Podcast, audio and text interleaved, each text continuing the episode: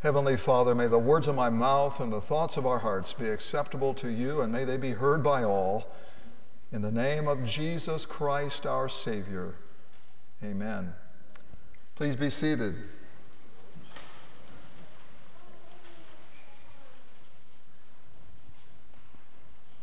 It's amazing what batteries will do for a sound system. So, appreciate your patience. I appreciate those who serve. In our gospel lesson for this morning, Jesus refers to a Gentile woman as a dog. And to anyone who might be outraged by this, I have simply these words to say: get over it. Both secular and biblical literature are full of examples of parables and, and other comparisons that are used to communicate truth. For example, when large crowds come to hear the preaching of John the Baptist, these are the common people now flooding out of Jerusalem and other communities to hear him. What does he say? He says, "You brood of vipers, you sons of snakes, who warned you to flee from the coming wrath? Produce fruit in keeping with repentance." Now, John speaks that way to the people, because he knows that, like snakes, what comes out of our mouths sometimes can be toxic, can be poisonous to those around us. The prophet Isaiah chapter one records these words. This is God speaking. And God, in these words, says that his people are dumber than animals. Quote, "The ox knows its owner.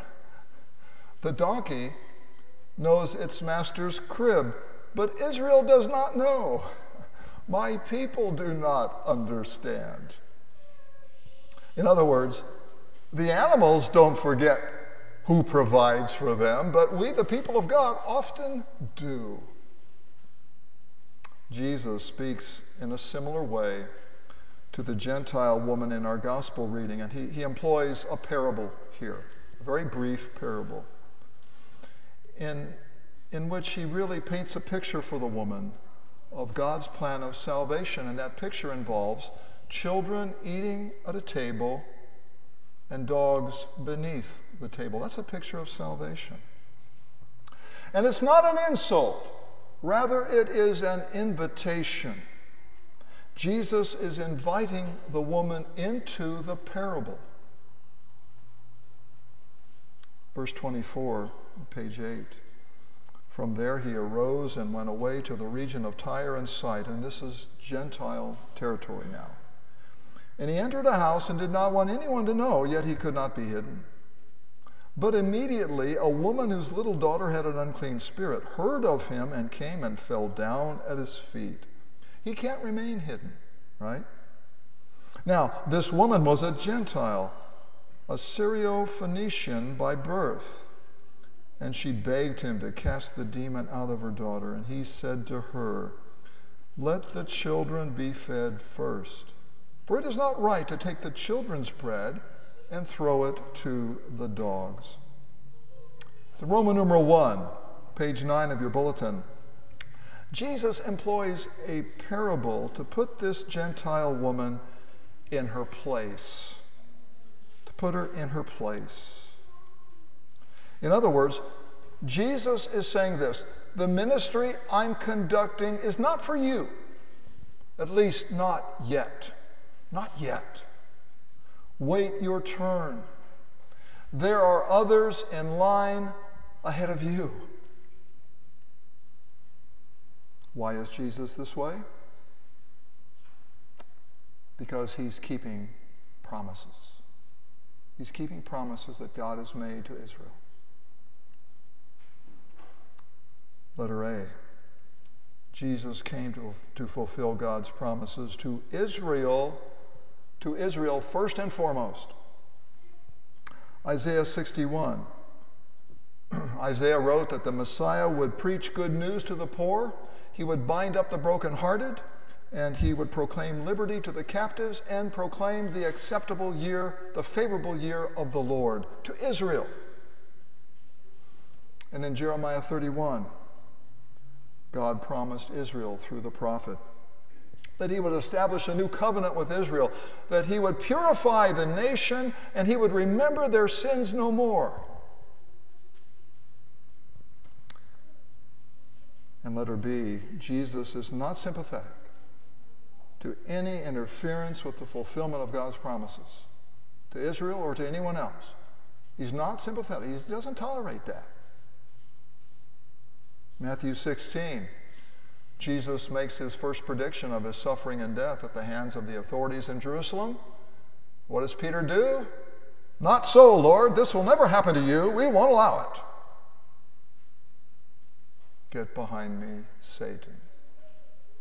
You have in mind not the things of God, but the things of men. Get behind me and follow. Don't steer. Roman numeral two, this remarkable woman takes Jesus at his word. I mean, she is really cool. Verse twenty-eight, she answered him, "Yes, Lord, yet even the dogs under the table eat the children's crumbs." So letter A, she accepts or acknowledges her place. Jesus invites this woman into the parable, and she obliges. She doesn't argue with Jesus. She agrees with Jesus.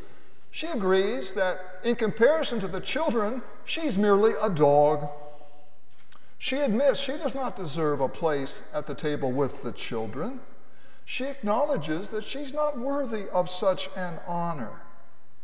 In so many words, she says, yes, compared to the children, I'm nothing more than a dog. I'm an outsider. I'm not a part of the fellowship of Israel, but even the dogs have their day. Even dogs eat, and they eat what falls from the children's table. She's saying to Jesus, in so many words, I'd much rather be a dog in your house than to be the master of my own. I'd rather eat your scraps than whatever the world has to offer. This Gentile is the first person in the Gospel of Mark to actually understand a parable of Jesus. The Jewish crowds don't understand the parables. The disciples don't even understand the parables. But this Gentile woman gets it. Letter B. She believed the children's crumbs Their crumbs were more than enough for her need, and she's right. God's crumbs are better than anything the world has to offer you. And in response, letter C, Jesus no longer treats her as a dog, but as a child of Israel. As a child of Israel. He grants her request the same as any Israelite. Verse twenty-nine, and he said to her, "For this statement, you may go your way. The demon has left your daughter." Then she went home and found the child lying in bed and the demon gone. Letter D. Greatness in God's kingdom is not determined by the place God assigns you, but by your willingness to receive it. Your willingness to receive or to acknowledge it, to acknowledge the place you've been given. That's what's tremendous, to acknowledge it. That's greatness. This is just like the parable that Jesus shares about seats at a banquet. You may remember that. Jesus tells us to avoid taking a seat of honor at a, at a large banquet because someone more important than you may come, and you may be bumped back in the presence of everyone and, and, and be shamed in that way. Instead, Jesus says, take the lowest seat, not in order to get ahead, but because you know you don't deserve any better. That's repentance. Take the lowest seat because you know that's what you deserve, if anything. And then the host will come and elevate you in the presence of all.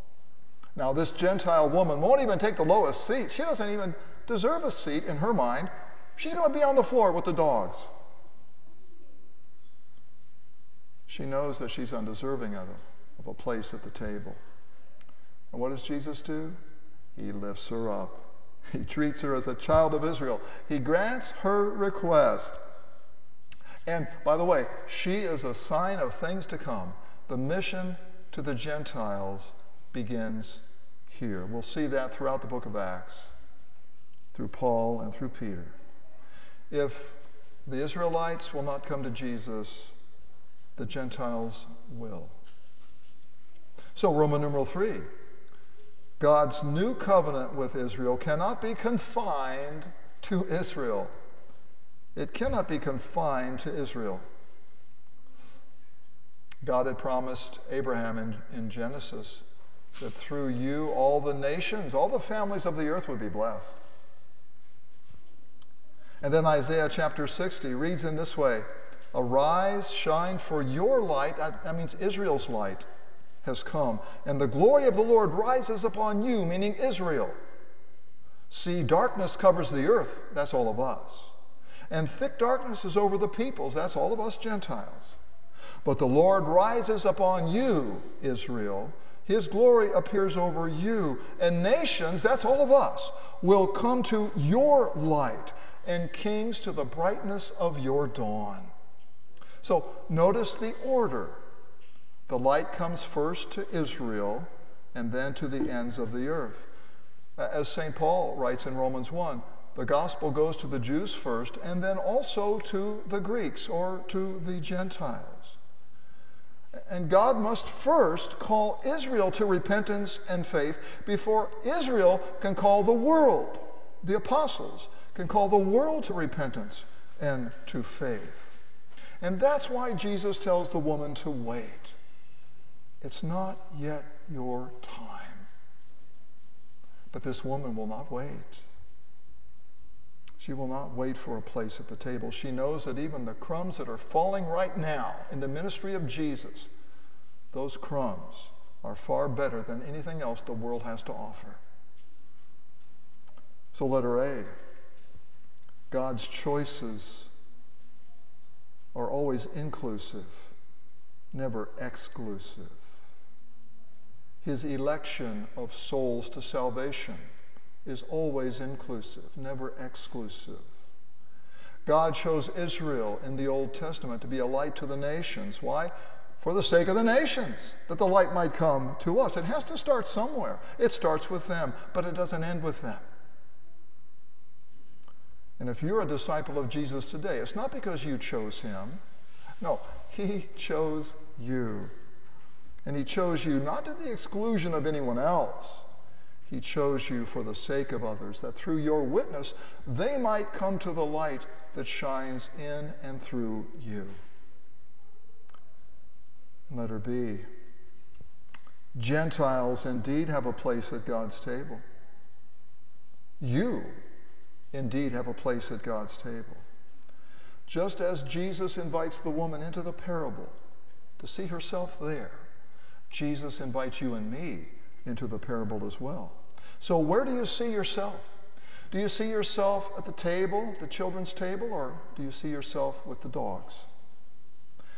Maybe a better way to ask the question would be this: where do you deserve to be? At the table or on the floor? If we're honest, we must admit we don't deserve a place at this table.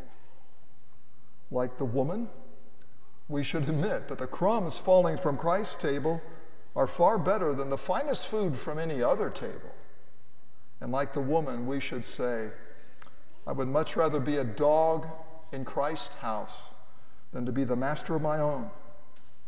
I would rather eat the scraps from Christ's table than whatever is on the tables of the world.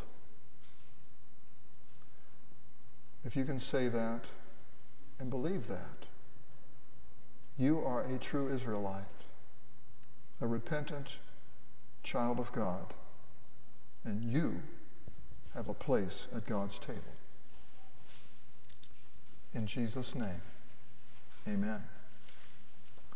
The peace of God, which passes all understanding, guard your hearts and your minds through Christ Jesus.